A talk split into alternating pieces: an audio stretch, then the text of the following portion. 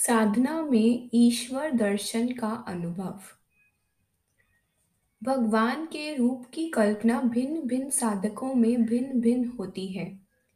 वैष्णव लोग नाम के साथ भगवान के श्री कृष्ण, विष्णु आदि रूपों की आराधना करते हैं। उनके सामने यदि अभिमत रूप आ जाए तो वह इसे भगवत दर्शन मानते हैं और बात भी ठीक है। ये रूप भगवान के संकल्प से स्फुरित होते हैं। जो साधक भगवान को निराकार मानते हैं, उनके लिए भगवान की अभिव्यक्ति में विश्वास करना जरा कठिन होता है, क्योंकि यदि भगवान प्रकट हो तो किस रूप में? साधक को ध्यान में कई रूप आते हैं। उसे यह समझना चाहिए कि यह रूप परमात्मा के संकल्प से प्रकट होते हैं और यह उसी की अभिव्यक्ति है। जैसे धुआँ, कोहरा, सूर्य, अग्नि, चाँद, दिव्य ज्योति, पवन आदि। कई बार अवतारों के दर्शनों और उन द्वारा उत्साह लिया जाता है।